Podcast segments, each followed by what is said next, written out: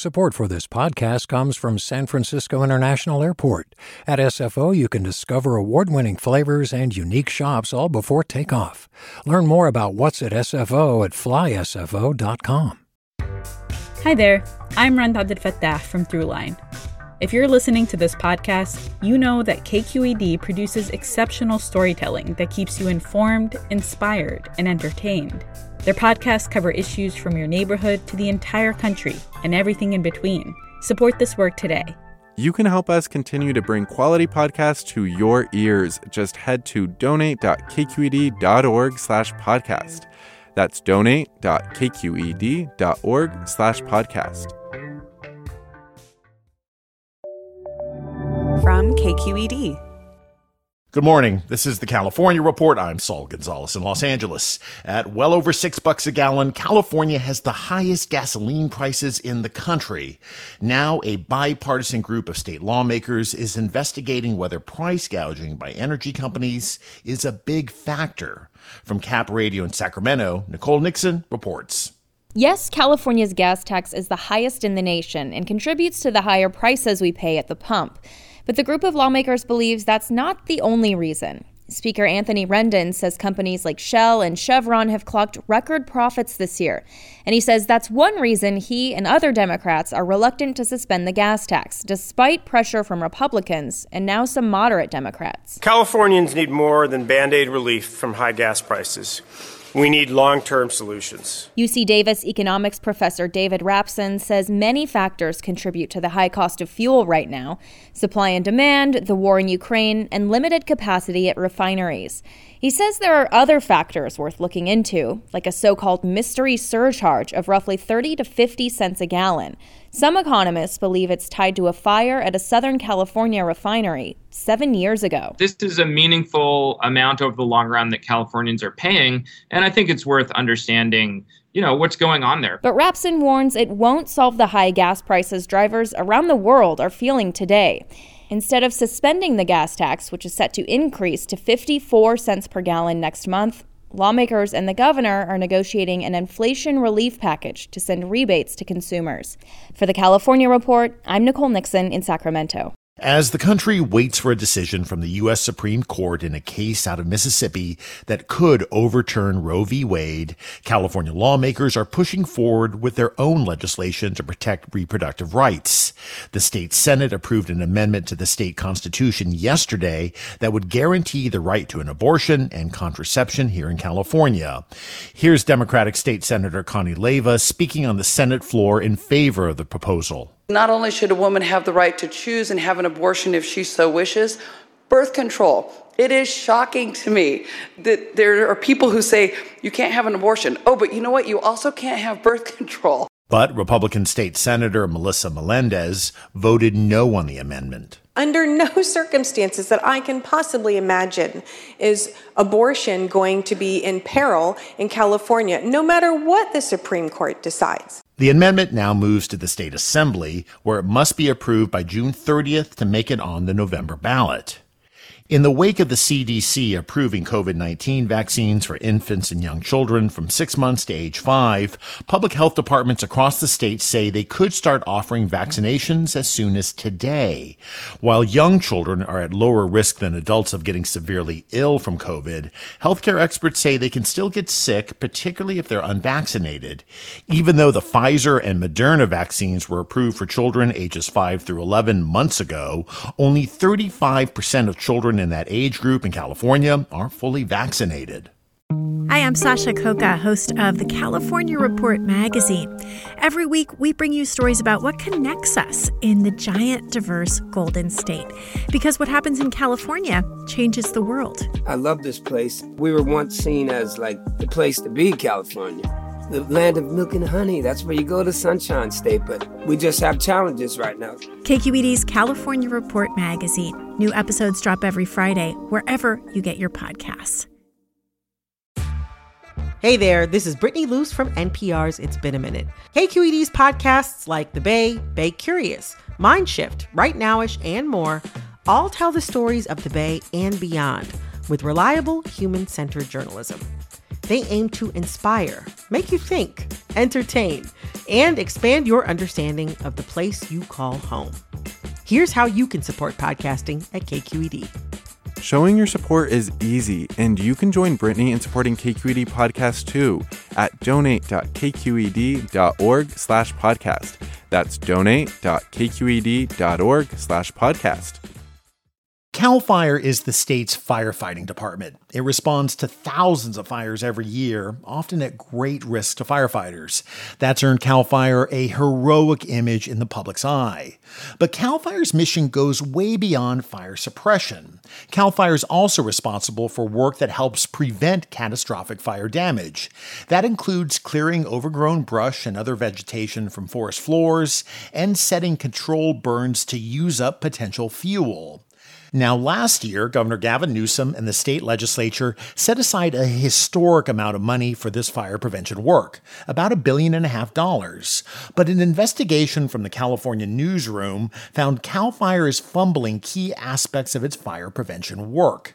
To talk about what was discovered, I'm joined now by Danielle Venton of KQED, who reported the story with Cap Radio's Scott Rodd. Hey, Danielle. Morning, Saul. When we talk about wildfire prevention, what does it look like, and what were some of the issues that you explored related to it? The department is required by law to file a report with the legislature every year detailing its fire prevention activities, but it hasn't submitted one of those reports in at least the last four years. These are things like vegetation management projects, clearing fuels, building a workforce that can do prescribed fires, inspecting properties.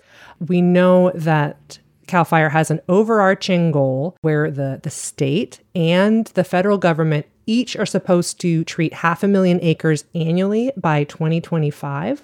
And it is apparently well short of that goal, but it's hard to say exactly how much because the tracking for this is so poor. What are some of the real world consequences of this for California and Californians? Well, presumably the state is at a greater risk of catastrophic fires than it could be. The state has invested a record $1.5 billion for wildfire prevention and for forest health in 2021. But still, CAL FIRE's hiring in this area remains stagnant, even though its staffing for firefighting has ballooned. We spoke with Margo Robbins, who's the executive director of the Cultural Fire Management Council. Her expertise is in setting intentional fires that benefit the landscape, and she works closely with CAL FIRE. Here's her reaction to our finding that the department hasn't hired many new people to do forest management work. Looking at these numbers, it is very obvious to me that they're not putting as much focus as they should be on prevention as opposed to reactionary suppression if they would focus more on that management piece, I think we would be seeing a very different scenario in terms of wildfires. And she said CAL FIRE has made improvements in its fire prevention, but that they have a ways to go. We also saw instances where CAL FIRE has taken years to implement laws passed by the state legislature, and that has slowed the pace of protective projects, some of our sources tell us. Experts say this delay has caused a loss of opportunities to enact really community protecting work. So, what are some of the reasons you found for this? Well, going back 20 years ago, CAL FIRE started seeing itself much more as a firefighting agency and not so much as a forest management department. You know, its full official name is the California Department of Forestry and Fire Protection. But in 2006, the firefighters union pushed to rebrand the department as CAL FIRE to emphasize their priority was fighting fires. Experts we spoke to also point to public pressure. The public really wants to see firefighting but largely neither the public nor the agency regards prevention work, you know, as heroic in the way that we do firefighting work. All right. So, how did CAL FIRE itself react or respond to your investigation? Well, we spoke with CAL FIRE's new chief, Joe Tyler, and he defended CAL FIRE's record to an extent. He believes that it's getting really important work done. And he said that they are investing in community preparedness and mitigation and continuing to do, you know, fuel projects but Tyler also acknowledged that forest management and fire prevention has taken a back seat to fire suppression over the years. I sincerely recognize the need to change the way we do uh, and have changed the way that we do business. Yes, I have to change some of the historic culture within CAL FIRE to continue our investments not only in suppression, but also in prevention. Now, how juggling that firefighting and prevention work will play out under his tenure, we will see. That is Danielle Venton of KQED talking about her investigation into CAL FIRE and what it has or hasn't been doing when it comes to its fire prevention work. Danielle, thanks so much for joining us on the California Report. Thank you, Saul. And that is the California Report for Tuesday, June 21st. We're a production of KQED Public Radio. I'm Saul Gonzalez. Thanks so much for listening and talk tomorrow. Support for the California Report comes from Paint Care. Now, with 834 drop off sites in California where households and businesses can recycle their leftover paint. More at paintcare.org. Stanford Healthcare, alerting listeners to the critical blood shortage in the area. Now is the time to donate blood and make a difference. StanfordBloodCenter.org. And Eric and Wendy Schmidt through the Schmidt Family Foundation, working together to create a just world where all people have access to renewable energy, clean air and water, and healthy food on the web at theschmidt.org. Do you love learning about the San Francisco Bay Area? Its history, its people, its unique blend of cultures? Then you should check out the Bay Curious book. I'm Katrina Schwartz, editor and producer on the Bay Curious podcast, and I'm here to let you know that for the month of May, we've worked out a sweet deal for KQED podcast listeners. Right now, you can get the Bay Curious ebook for $1.99. That's right, $1.99. Just search for Bay Curious wherever you get your ebooks or find a link in our show notes. This offer does expire at the end of the month, though, so you'll want to act on it fast. Happy reading!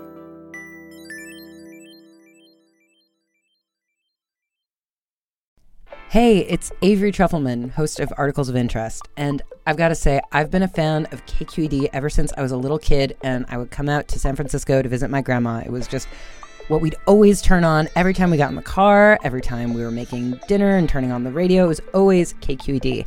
And then over the years, I've become a massive fan of KQED podcasts because this is local reporting at its best. These are answers to questions you've always wanted to know, interviews with exciting, unusual voices, necessary journalism, all told with love and care and artistry. And did you know that a majority of KQED's funding actually comes from members? It's just people like you and me supporting the programs they love while also getting access to cool events, behind the scenes footage, and so much more. If you want to sign up and be a part of this amazing community, visit donate.kqed.org slash podcasts to become a member today. That's podcasts with an S.